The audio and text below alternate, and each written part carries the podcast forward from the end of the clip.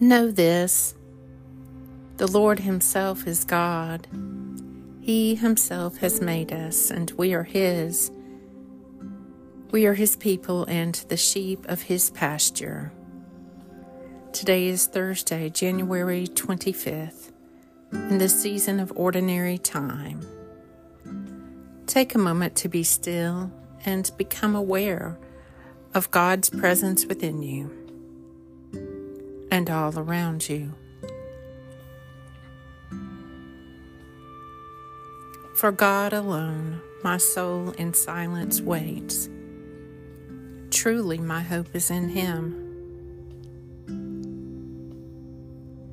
Your testimonies are very sure, and holiness adorns your house, O Lord, forever and forevermore. Blessed is he who comes in the name of the Lord. We bless you from the house of the Lord. A reading from the Gospel of Matthew. Jesus taught us, saying, The lamp of the body is the eye. It follows that if your eye is clear, your whole body will be filled with light. But if your eye is diseased, your whole body will be in darkness. If then the light inside you is darkened, what darkness that will be. Matthew 6 Blessed is he who comes in the name of the Lord. We bless you from the house of the Lord. The Morning Psalm the merciful goodness of the Lord endures forever on those who fear him, and on his righteousness, and his righteousness on children's children, on those who keep his covenant and remember his commandments and do them. The Lord has set his throne in heaven, and his kingship has dominion over all. Bless the Lord, all you angels of his you mighty ones who do his bidding, and hearken to the voice of his word. Bless the Lord, all you his hosts, you ministers of his who do his will.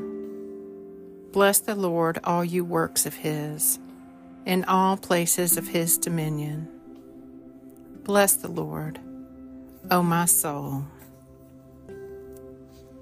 Psalm 103 Blessed is he who comes in the name of the Lord. We bless you from the house of the Lord. O God, come to my assistance. O Lord, make haste to help me.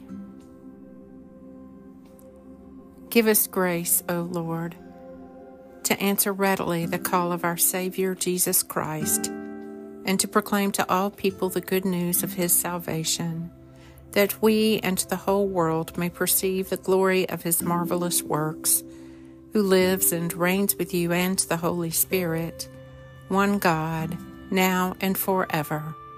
Amen. Lord God, Almighty and everlasting Father, you have brought me in safety to this new day. Preserve me with your mighty power, that I may not fall into sin, nor be overcome by adversity. And in all I do, direct me to the fulfilling of your purpose through Jesus Christ my Lord. Amen. Go forth in the peace and in the presence of Christ.